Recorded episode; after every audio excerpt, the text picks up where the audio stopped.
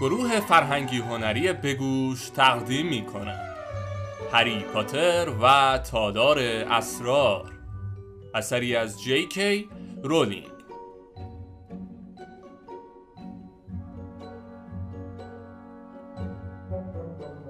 فصل هفتم. ناسزاها و زمزمه ها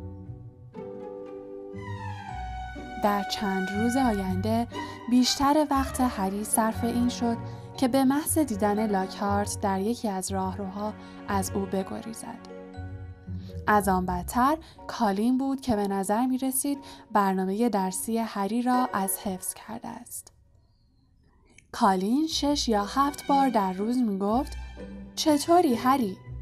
و هر بار با قیافه خشمگین هری روبرو می شد که می گفت سلام کالین و به نظر می رسید این دیدارها برای کالین از هر چیز دیگری هیجان انگیزتر است. هدویگ هنوز برای سفر فاجعه آمیزشان با اتومبیل نسبت به هری خشمگین بود. چوب دستی رون که همچنان بد عمل می کرد صبح روز جمعه سنگ تمام گذاشت و سر کلاس وردهای جادویی مثل تیری که از تفنگ شلیک شود از دست رون خارج شد و درست به نقطه‌ای وسط دو چشم پروفسور فلیتویک کوچک اندام برخورد کرد و باعث کبودی و تورم آن نقطه شد. خلاصه در پایان هفته هری از فرارسیدن تعطیلات بی نهایت خوشحال بود. هری، رون و هرمایونی تصمیم داشتند صبح روز شنبه به دیدن هاگرید بروند. اما هری برخلاف میلش چندین ساعت زودتر از زمانی که در نظر داشت بیدار شد. الیور وود کاپیتان تیم کویدیچ گریفندور به سراغش آمده بود. هری با صدای گرفته گفت الیور هنوز آفتاب در نیامده. الیور وود پسری قد بلند و قوی هیکل و دانش آموز سال ششم بود و در آن لحظه شور و شوق بی حد و مرزش در برق چشمهایش نمایان بود. وود با حالتی صمیمی و دوستانه گفت کاملا درسته. این جزء برنامه جدید تمرینات ماست. زود باش دیگه. جارو تو برداره بیا بریم. هنوز هیچ کدوم از تیما تمریناتشون رو شروع نکردن. امسال ما زودتر از همه تمریناتمون رو شروع کردیم. هری لرزش خفیفی کرد و خمیازه کشید. سپس از رخت خواب بیرون آمد و به دنبال ردای کویدی گشت. وود گفت آفرین پسر تا یه رب دیگه خودتو به زمین کویدیچ برسون. هری ردای کویدیچش را پوشید و شنلش را روی آن بتن کرد که سردش نشود. با عجله برای رون یادداشتی نوشت و برایش توضیح داد که به کجا می رود. سپس نیمبوس دو هزارش را برداشت و از پلکان مارپیچی به سالن عمومی رفت. همین که به حفره تابلو رسید صدای خشخشی از پشت سرش شنید و کالینکریوی مثل برق از پلکان مارپیچی پایین دوید. چیزی را محکم در دستش نگه داشته بود و دوربینش که از گردنش آویزان بود به شدت تاب می‌خورد. او گفت وقتی شنیدم که یکی تو پلا اسم تو رو صدا کرد اومدم. هری ببین چی آوردم عکست حاضر شده آوردم که نشونت بدم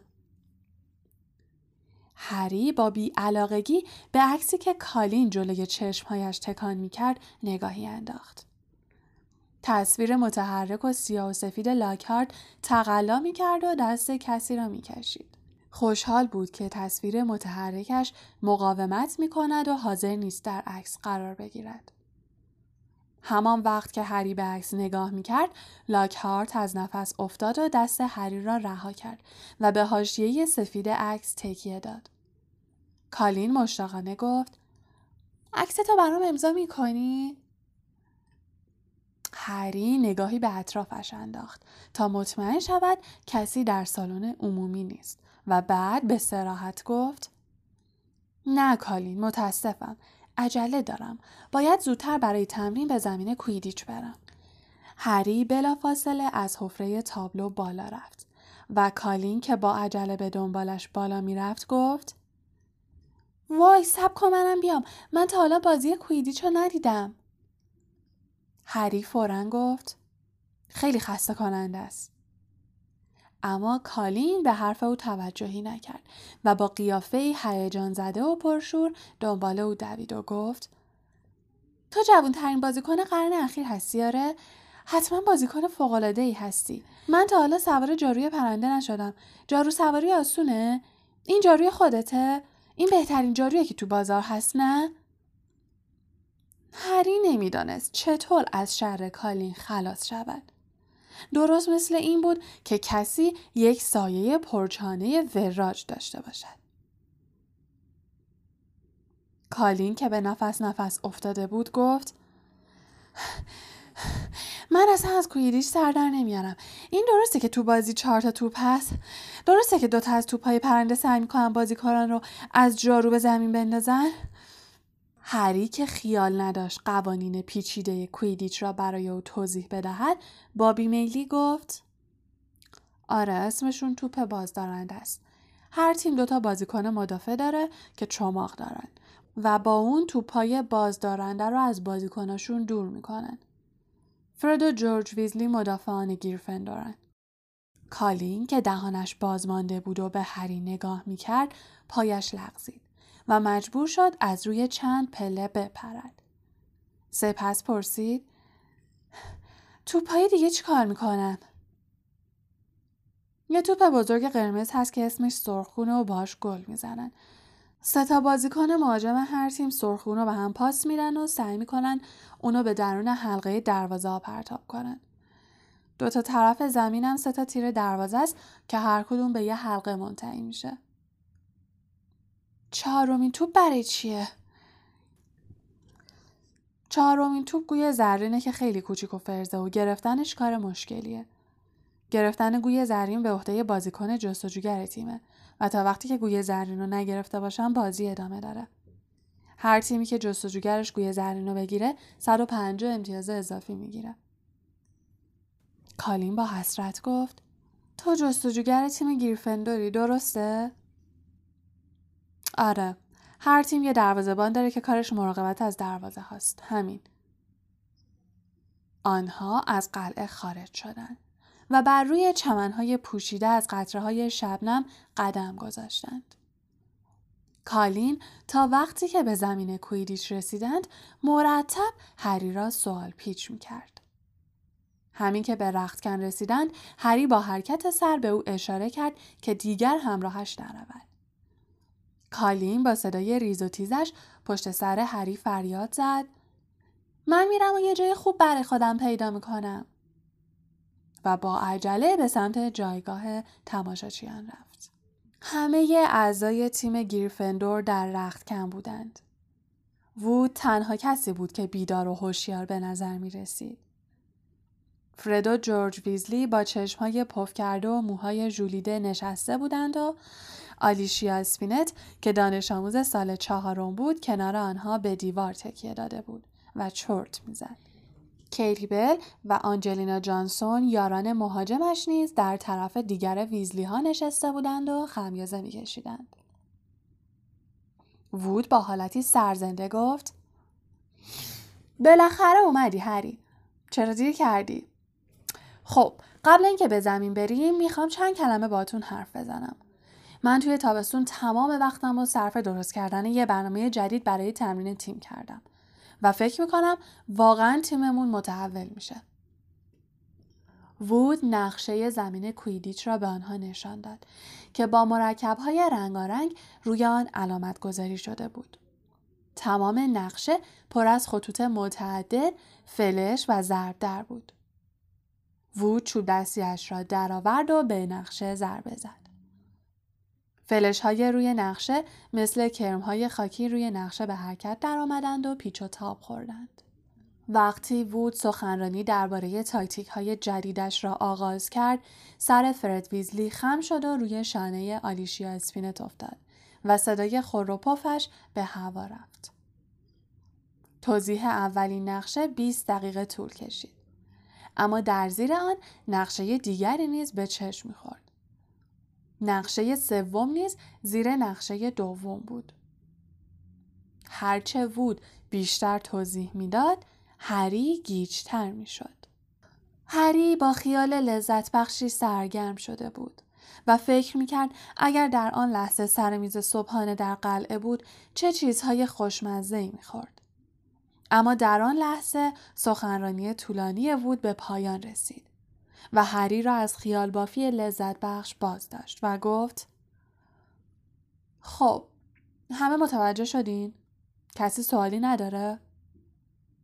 جورج که از خواب پریده بود گفت من یه سوال دارم اولیور چرا این چیزا رو دیروز که بیدار بودیم بهمون نگفتی؟ وود که از این سوال چندان خوشش نیامده بود به همه چشم قره رفت و گفت خب بچه ها خوب گوشاتون رو باز کنین ما پارسال بعد جام کویدیچ رو می بردیم تیم ما بهترین تیم مدرسه است اما متاسفانه مسائلی پیش اومد که دیگه از دست ما کاری بر نمی اومد. هری که احساس گناه می کرد در صندلیاش جابجا شد. هنگام برگزاری مسابقه نهایی سال گذشته هری در درمانگاه قلعه بستری بود و به همین دلیل تیم گریفندور که یک بازیکن کم داشت شکست تلخی را پذیرفت که در 300 سال اخیر بی سابقه بوده است. وود لحظه ای درنگ کرد تا آرامشش را به دست آورد. کاملا آشکار بود که شکست اخیرشان هنوز او را آزار می دهد. بالاخره وود گفت بنابراین امسال باید جدیتر و بیشتر از قبل تمرین کنیم. خب دیگه بریم و این نکته های جدید رو توی تمرین پیاده کنیم. وود این را گفت و جارویش را برداشت و از رختکن بیرون رفت. اعضای تیم که هنوز خمیازه میکشیدند با قدم های سنگین و به دنبال او از رختکن خارج شدند. صحبت های وود در رختکن چنان طولانی شد که وقتی بیرون آمدند خورشید همه جا را روشن کرده بود. اما هنوز مه رقیق صبحگاهی بالای زمین چمن ورزشگاه به چشم می‌خورد. همین که هری وارد زمین بازی شد، رون و هرمایونی را در جایگاه تماشاچیان دید. رون ناباوره گفت: تمرینتون تموم شد؟ هری نگاه حسرتباری به نان برشته و مارمالادی که روم و هرمایونی از سرسرای بزرگ آورده بودند انداخت و گفت هنوز شروع نکردیم. وود داشت تاکتیک های جدید رو بهمون یاد می‌داد. هری سوار جارویش شد و پرواز کرد. نسیم خنک صبحگاهی که صورتش را نوازش می‌داد خیلی بیشتر از سخنرانی طولانی وود در هوشیار کردن او تاثیر داشت. بازگشت به زمین کویدیچ احساس شگفتانگیزی را در وجودش زنده کرده بود. او دور ورزشگاه پرواز کرد و از فرد و جورج ویزلی سبقت گرفت. وقتی با سرعت در گوشه ورزشگاه دور زدند، فرد فریاد زد این صدای تقتق مسخره چیه؟ هری به جایگاه تماشاچیان نگاه کرد. کالین روی یکی از سندلی های بالاترین ردیف نشسته بود و پشت سر هم عکس میانداخت و صدای دوربینش در فضای خلوت ورزشگاه میپیچید. کالین با صدای زیرش فریاد زد هری اینجا رو نگاه کن اینجا فرد گفت اون دیگه کیه؟ هری به دروغ گفت نمی‌دونم و با سرعت سرسامآوری به راهش ادامه داد تا هرچه بیشتر از کالین فاصله بگیرد. وود از بالای سرشان به آنها نزدیک شد و با اخم گفت چه خبره؟ چرا اون سال اولی انقدر عکس می‌گیره؟ هیچ خوشم نمیاد. نکنه جاسوس تیم اسلیترین رو بخواد از برنامه تمرین ما سر در بیاره. هری فورا گفت اون توی گریفندوره. جورج گفت الیور تیم اسلیترین احتیاجی به جاسوس نداره. وود کنجکاوانه پرسید برای چی اینو گفتی؟ جورج با دست به نقطه اشاره کرد و گفت برای اینکه خودشون اومدن. چند نفر با رداهای سبز جارو به دست وارد زمین شدند. وود با عصبانیت گفت باورم نمیشه. من امروز زمین رو رزرو کرده بودم. حالا معلوم میشه. وود با سرعت به سمت زمین پرواز کرد و با خشم به زمین فرود آمد. هری، فرد و جورج نیز به دنبالش پایین رفتند. وود نعره زنان به کاپیتان تیم اسلیترین گفت فیلینت الان نوبت تمرین ماست و ما از صبح زود اینجاییم. بهتره شما زودتر زمین بریم بیرون. آنجلینا، آلیشیا و کیتی نیز فرود آمدند. بازیکنان تیم اسلیترین که هیچ یک دختر نبودند شانه به شانه هم جلوی بازیکنان تیم گریفندور ایستاده بودند و به آنها چپ چپ نگاه می کردند. وود که از عصبانیت قطره های بزاقش از دهان بیرون می پرید گفت من زمین رو رزرو کردم. رزرو. فیلینت گفت آره ولی من یه یادداشت امضا شده از پروفسور اسنیپ دارم که توش نوشته اینجانب پروفسور اس اسنیپ به تیم اسلیترین اجازه میدم که امروز در زمین کویدیچ تمرین کنند. زیرا بازیکن جستجوگر جدید تیم نیاز به تمرین دارد. وود که گیج شده بود گفت جستجوگر جدید کی هست؟ از پشت شش بازیکن قوی هیکلی که در مقابلشان بودند هفتمین بازیکن که صورت سگوشی داشت و کوچکتر از بقیه بود با پوزخند همیشه گش بیرون آمد. او کسی نبود جز دریکو مالفوی. فرد با نفرت به او نگاهی انداخت و گفت تو پسر لوسیوس مالفوی نیستی؟ فیلینت گفت خیلی خنده داره که تو پدر دریکو رو می‌شناسی. همه بازیکنان تیم اسلیترین به پهنای صورتشان خندیدند و فیلینت ادامه داد بذار بهت نشون بدم که پدر مالفوی چه هدیه سخاوتمندانه به تیم اسلیترین داده. هر هفت نفر جاروهایشان را نشان دادند.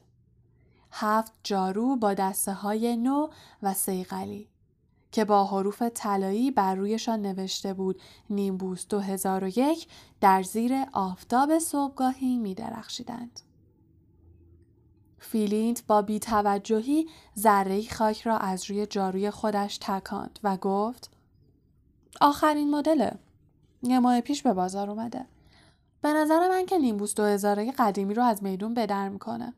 دیگه چه برسه به پاک جاروی پنج که به درد جارو زدن زمین می‌خوره. فیلیند خنده موزیانه ای به فرد و جورج کرد که پاک جاروی پنج داشتند. در آن لحظه هیچ یک از بازیکنان تیم گیرفندور قدرت سخن گفتن نداشتند. مالفوی چنان میخندید که چشمهای خاکستری و بیروهش مثل دو شکاف به نظر می رسید. فیلینت گفت مهاجمین به زمین حمله کردن. نگاه کنی. رون و هرمایونی وارد زمین می شدند که بفهمند چه اتفاقی افتاده است. رون از هری پرسید چی شده؟ چرا بازی نمی کنی؟ اون اینجا چیکار می‌کنه؟ رون به مالفوی نگاه می کرد که ردای کویدیچ تیم اسلیترین را برتن داشت. مالفوی با خورسندی گفت من جستجوگر جدید تیم اسلیترینم ویزلی. همه داشتن جاروهایی که پدرم به تیم هدیه داده رو نگاه می‌کردن. رون با دهان باز به هفت جاروی بینظیری که در مقابلش بود نگاه کرد. مالفوی موزیانه گفت خوبه؟ شاید گریفندورم بتونه پولی دست و پا کنه و برای بازیکناش از این جاروها بخره. اون وقت می‌تونیم پاک جاروهاتون رو بفروشین. به نظر من که موزه برای خریدنش رقابت می‌کنن. بازیکنان تیم اسلیترین از خنده روده بر شدند.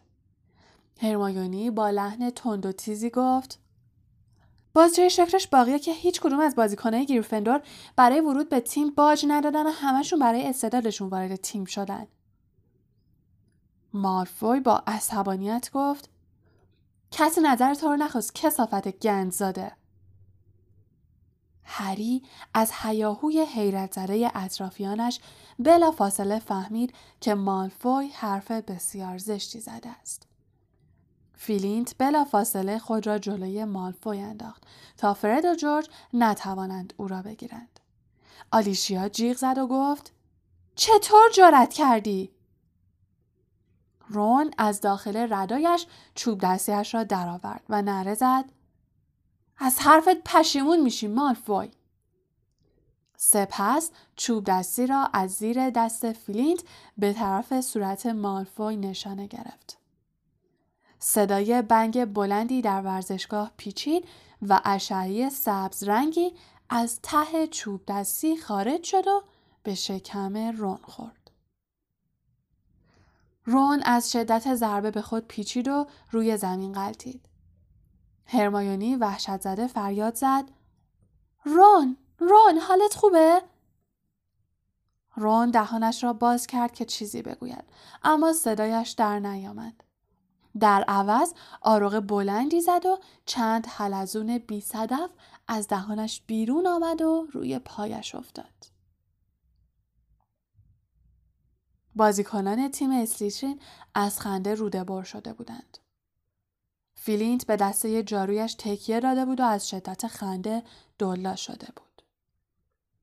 مالفوی چهار دست و پا روی چمن افتاده بود و از شدت خنده به زمین مشت می‌زد. بازیکنان تیم گریفندور دور رون حلقه زدند که پشت سر هم آروغ می‌زد و حلزونهای چسبناک و لزج از دهانش بیرون میریخت.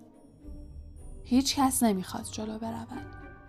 هری به هرمایونی گفت بهتره ببریمش پیش هاگرید اونجا نزدیکتر از هر جای دیگه ایه. هرمایونی شجاعانه سرش را تکان داد و با هم دست رون را گرفتند و از زمین بلند کرد.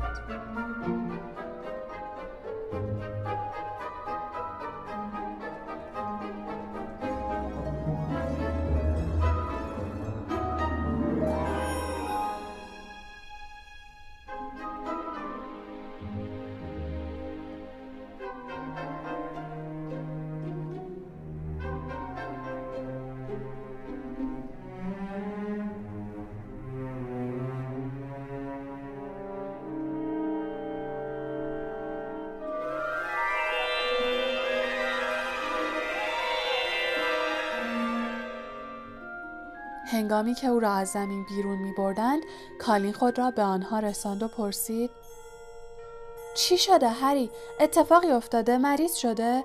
تو می‌تونی معالجش کنی درسته؟ کالین که هیجان زده شده بود دوربینش را به دست گرفت و گفت وای هری می‌تونی بی حرکت نگهش داری؟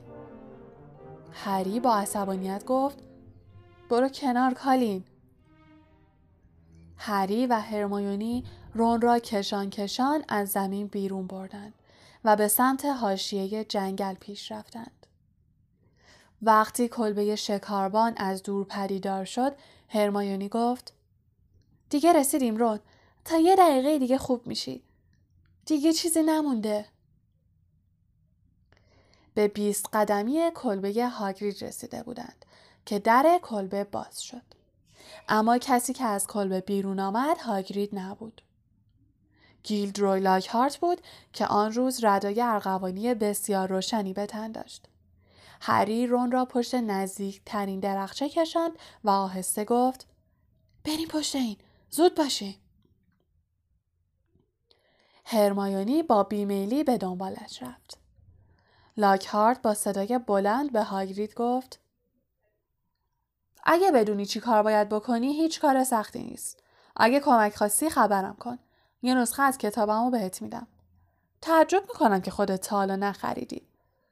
همین امشب یکی از نسخه ها رو امضا می‌کنم و برات میفرستم. خداحافظ. لاکهارت به سمت قلعه رفت. هری منتظر ماند تا لاکهارت کاملا دور شد. آنگاه رون را از پشت درخچه بیرون کشید و به کلبه هاگرید برد و آهسته در زد. هاگرید با قیافه ناراحت در را باز کرد. اما همین که چشمش به آنها افتاد حالت چهرش تغییر کرد و با خوشحالی گفت داشتم به خودم می‌گفتم پس اینا کی دیگه می‌خوام بیان بیاین تو بیاین تو من فکر کردم پروفسور لاک هارت برگشته هری و هرمایونی رون را به داخل کلبه یک اتاقه هاگرید بردند که تخت خواب بزرگی در گوشه آن قرار داشت. بخاری دیواری روشن بود و صدای ترق ترق دلپذیری از آن به گوش می رسید. هری رون را روی صندلی نشاند و ماجرا را تعریف کرد. هاگرید از مشاهده وضعیت رون آشفته نشد. یک تشت مسی بزرگ آورد و جلوی رون گذاشت که شطرقی صدا کرد. هرمایونی با نگرانی به رون نگاه کرد که روی تشت خم شده بود و گفت فکر نمی کنم بتونیم کاری براش بکنیم. باید صبر کنیم. این نفرین به سختی درست از آب در بیاد. چه برسه به اینکه با یه چوب دستی شکسته اجرا بشه. فنگ سگ شکاری هاگرید هری را میلیسید. هری که پشت گوش های فنگ را میخاراند پرسید هاگرید لاکهارت با تو چیکار داشت؟ هاگرید خروسی را که نصف پرهایش کنده شده بود از روی میز رنگ رو رفتش برداشت و قوری را روی میز گذاشت و قرولون کنان گفت داشت بهم یاد می‌داد که چطوری میشه کلپیا را از رو دیوار در آورد. انگار من خودم بلد نبودم. بعدش هم یه سری عراجیف درباره یه پیک مرگی که کشته بود تحویلم داد. اگه یه کلمه حرفاش راست باشه اسمم رو عوض می‌کنم. هاگرید پیش از آن از هیچ یک از اساتید هاگوارز اینطور انتقاد نکرده بود و به همین دلیل هری بسیار متعجب شد. اما هرمایونی با صدای نسبتا بلندی گفت به نظر من داری بی انصافی می‌کنی هاگرید. وقتی پروفسور دامبلدور تشخیص داده که اون بهترین استاد یک درسه هاگرید یک بشقاب پر از کلوچه میوهی به آنها تعارف کرد و گفت اون تنها استادی بود که حاضر شد درس بده. باور کنین راست میگم. پیدا کردن استاد واسه درس دفاع در برابر جادوی سیاه خیلی سخته. هیچ کس دلش نمی‌خواد استاد این درس بشه. کم کم دارن به این نتیجه می‌رسن که این درس تلسم شده. الان مدت هاست که هیچ استادی نتونسته دووم بیاره و اینو تدریس کنه. رون با سر و صدای عجیبی صرفه می‌کرد. هاگرید به رون نگاهی انداخت و گفت حالا می‌خواست کیو نفرین کنه؟ مالفوی به هرمایونی فوشی داد که انگار خیلی بد و بود چون همه عصبانی شدن. رون با چهره رنگ پریده و عرق کرده سرش را بلند کرد و با صدای دورگه گفت افتضاح بود. هاگرید مالفوی به هرمایونی گفت گند زاده. دوباره حلزونها در دهانش پدیدار شدند و بار دیگر روی تشت خم شد. هاگرید از کوره در رفت و قرولون کنان به هرمایونی گفت نه بابا راست میگه؟ راست میگه ولی من نمی‌دونم معنیش چیه. فهمیدم که حرف زشتی بود. رون که نفس نفس می‌زد دوباره سرش را بلند کرد و گفت دیگه چیزی از این توهینامی سر پیدا نمیشه. گنزده بدترین فوشی که به من زده میدن. منظورم کسایی که پدر مادرشون جادوگر نیستن. یه عده از جادوگرا هستن که مثل خانواده مالفوی خودشون رو برتر از جادوگرای دیگه می‌دونن. اونم فقط برای اینکه اصالت دارن و به قول جادوگرا اصیل زادن. رون آروغ کوچکی زد و یک حلزون بی صدف کوچک در دستش پرید. آن را درون تشت انداخت و ادامه داد. منظورم اینه که بقیه جادوگرا می‌دونن این چیزا اهمیت نداره. مثلا همین نویل لانگ باتم یه اصیل زاده است اما امکان نداره بتونه یه مجون بی ای با نقص درست کنه. هاگرید با غرور خاصی گفت در حالی که جادویی نیست که هرمایونی از پسش بر نیاد. هرمایونی سرخ شد. روم با دست لرزانش عرق پیشانیش را پاک کرد و گفت خیلی زشته که آدم به کسی بگه گند زده یعنی خونش ناپاکه دیگه خونش معمولیه خیلی زشته. تو این دور زمونه اکثر جادوگرا دورگن. اگه جادوگرا با مشنگا ازدواج نمی‌کردن نسلشون منقرض می‌شد. رون دوباره دچار حالت تهوع شد و روی تشت شیرجه زد.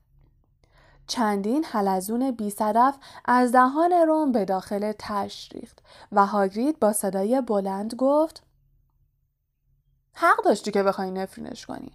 اما خوب شد که چوب دستید برعکس شلیک کرد. وگرنه سرکله لوسیوس مالفوی پیدا می‌شد. حداقل اینجوری تو دردسر نیفتادی. هری می‌خواست بگوید چه دردسری بدتر از اینکه از دهان کسی حلزون بیرون بریزد. اما نتوانست دهانش را باز کند. زیرا تافی وسط کلوچه های هاگرید دندانهایش را به هم چسبانده بود. هاگرید که انگار فکری به مغزش خطور کرده بود با قیافه حیرت زده ای گفت راستی هری خیلی ازت دلخور شدم. شنیدم عکس امضا شده پخش می‌کنی. پس چرا به من ندادی؟ هری که خشمگین شده بود به زحمت دندانهایش را از هم جدا کرد و گفت من کی عکس امضا شده پخش کردم؟ اگه لاکهارت بهت گفته اما در همان لحظه نگاهش به چهره خندانه هاگرید افتاد. هاگرید صمیمانه به پشت هری ضربه زد که باعث شد صورتش به میز بخورد و گفت شوخی کردم بابا می‌دونم تو اهل این کارا نیستی. به لاکهارت گفتم تو احتیاجی به این کارا نداری. همینطوری هم از اون خیلی مشهورتری. هری صاف نشست و چانهاش را مالید و گفت شرط میبندم از این حرف خوشش نیامده چشمهای هاگرید برقی زد و گفت نه خوشش نیومد. بعد بهش گفتم هیچ کدوم از کتاباشو نخوندم. اونم پاشد رفت. رون از این کلوچه ها می‌خوری؟ رون سرش را بلند کرد و با صدای ضعیفی گفت نه ممنونم بهتره نخورم.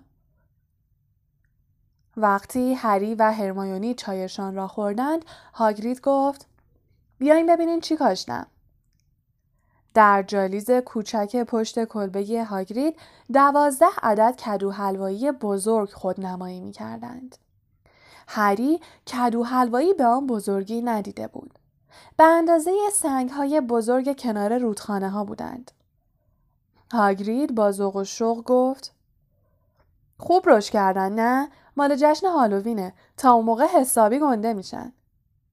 هری گفت چه کودی بهشون دادی؟ هاگرید به دور و اطراف نگاهی انداخت که مطمئن شود کسی حرفش را نمیشنود و گفت راستش یه ذره کمکشون کردم.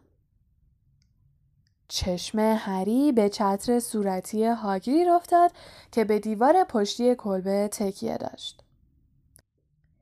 هری به دلایلی که به گذشته برمیگشت می‌دانست که آن چتر فقط یک چتر نیست. در واقع حدس می‌زد که چوب دستی قدیمی هاگرید در آن جاسازی شده است. هاگرید اجازه نداشت سحر و جادو کند.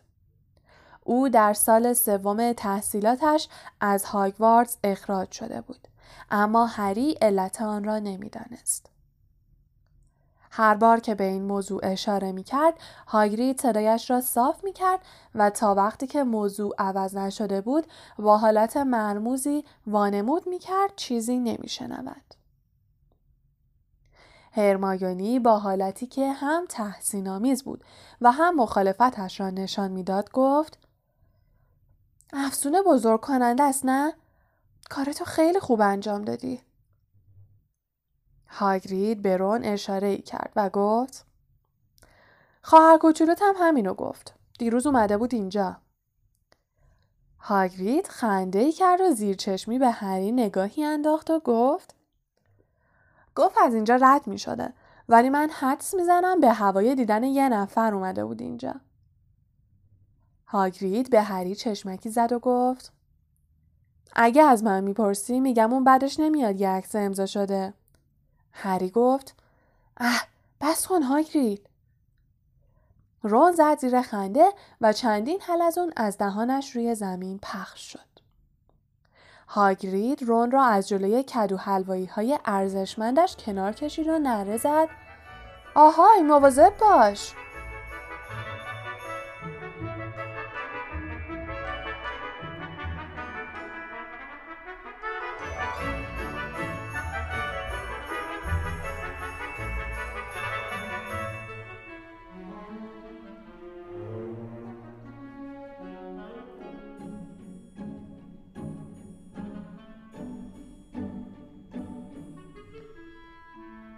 دیگر هنگام صرف ناهار بود و هری که از صبح زود تا آن وقت یک گاز کلوچه میوهی خورده بود مشتاق بود که هرچه زودتر به قلعه برگردد و ناهار بخورد. آنها از هاگرید خداحافظی کردند و به سمت قلعه رفتند. رون گاه و بیگاه سکسکه می کرد. اما فقط دو حلزون بی صدف ریز از دهانش بیرون آمد.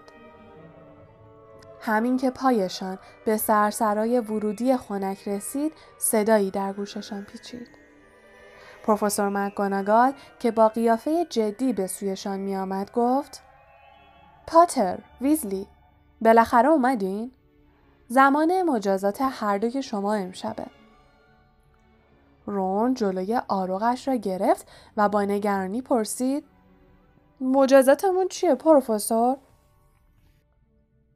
تو باید با آقای فیلچ به تالار مدال ها بری و اشیای نقره رو برق بندازی. از سحر و جادو هم خبری نیست. باید با آرنجت برقشون بندازی.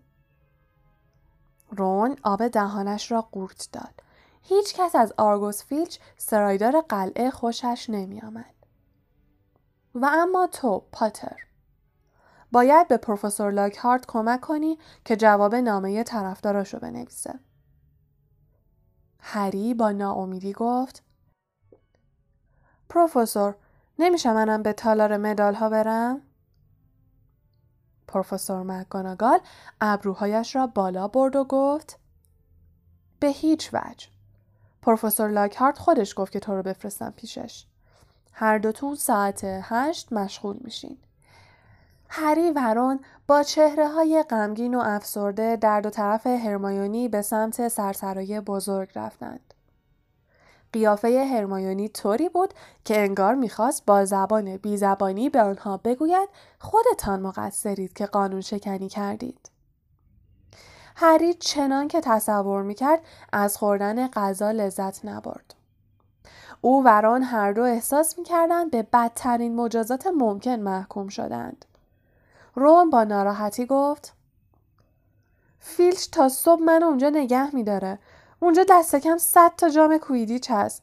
من اصلا نظافت مشنگا رو بلد نیستم. حاضرم جامون رو عوض کنیم. من تو خونه درزلیا از این کارا زیاد کردم. باید نامه طرفدارای لاکهارت رو جواب بدم. مثل کابوسه. بعد از ظهر روز شنبه به سرعت گذشت و در یک چشم به هم زدن ساعت پنج دقیقه به هشت شد. هری از راهروی طبقه دوم به دفتر لاکهارت رفت. دندانهایش را برهم فشرد و در زد. بلافاصله در باز شد و لاکهارت لبخند زنان به او گفت توی بروجک بیا تو هری بیا تو در نور شمهای بیشمار اتاق عکس های قاب شده لاکهارت برق می زدند. تعدادی از آنها نیز امضا شده بود. یک دسته عکس دیگر روی میز تحریرش بود. لاکهارت که گویی لطف بزرگی به هری کرده بود گفت می‌تونی آدرسا رو روی پاکت نامه ها بنویسی. اولین نامه مال گلدیسکا جیونه. خدا حفظش کنه. یکی از طرفدارای بزرگ منه. زمان به کندی میگذشت. هری به حرفهای لاکهارت گوش نمی‌داد. فقط گاه و بیگاه کلماتی مثل درسته و آره را به زبان می آورد. گاهی جملاتی از قبیل هری شهرت یار ناپایداره یا یادت باشه که آدمای مشهور برای کارهاشون مشهور میشن به گوشش می‌خورد. شمها سوختند و کوتاه شدند و نور لرزانشان بر روی عکس های متحرک لاکهارت میافتاد که به او نگاه می کردند. هری دست دردناکش را از روی نامه‌ای که به نظر می رسید هزارمین نامه باشد برداشت و شروع کرد به نوشتن آدرس ورونیکا استملی. دیگر وقت رفتن رسیده بود. هری خدا خدا می کرد که وقت رفتن شده باشد. آنگاه صدایی شنید. صدایی کاملا متفاوت با صدای پرت پرت شمها و سخنرانی خودپسندانه لاکهارت درباره طرفدارانش. صدای عجیبی بود. صدایی که تا مغز استخوان را میلرزاند. صدایی دلهوره آور و سرد و بیروح که می گفت بیا بیا نزدیک شو می‌خوام تو رو بدرم می‌خوام تیکه تیکت کنم می‌خوام بکشمت هری از جا پرید و یک قطره مرکب آبی رنگ روی نشانی ورونیکا استملی ریخت. هری با صدای بلندی گفت چی؟ لاکهارت گفت می‌دونم شیش ماه تموم بالای فهرست کتاب های پرفروش مونده. اصلا چنین چیزی سابقه نداشته. هری با ترس و وحشت گفت نه اون صدا رو میگم. لاکهارت که گیج شده بود گفت چی؟ کدوم صدا؟ همون صدا همون که گفت شما نشنیدین؟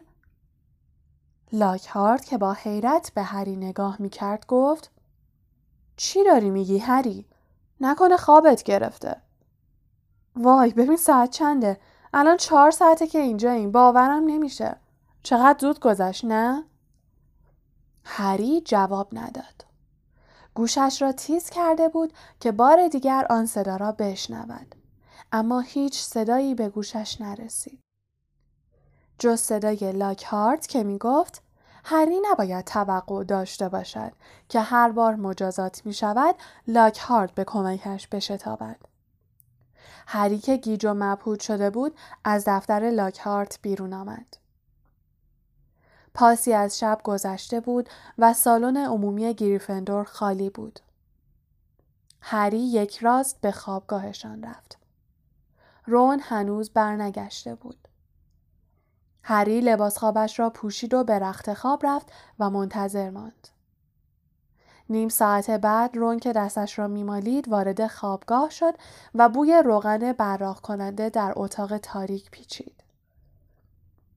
رون خود را روی تختش انداخت و قرولون کنان گفت همه عضلاتم گرفته. چهارده بار اون جام کویدیچ لعنتی رو پاک کردم تا بالاخره رضایت داد. بعد دوباره حالم به هم خورد و چند تا حلزون رو جایزه ویژه خدمت به مدرسه افتاد. حالا مگه پاک می‌شد؟ تو با چی کار کردی؟ هری که نمی‌خواست نویل، دین و سیموس را بیدار کند با صدای بسیار آهسته آنچه را شنیده بود برای رون تعریف کرد. رون گفت لاکهارت گفت چیزی نشنیده؟ به نظر تو دروغ گفته؟ هیچ سر در نمیارم. اگه یه آدم نامریم بود مجبور می‌شد در باز کنه. هری در نور محتاب به چهره اخمالود رون نگاهی انداخت و بعد دوباره روی تخت پردهدارش دراز کشید. به سقف خیره شد و گفت آره منم سر در نمیارم.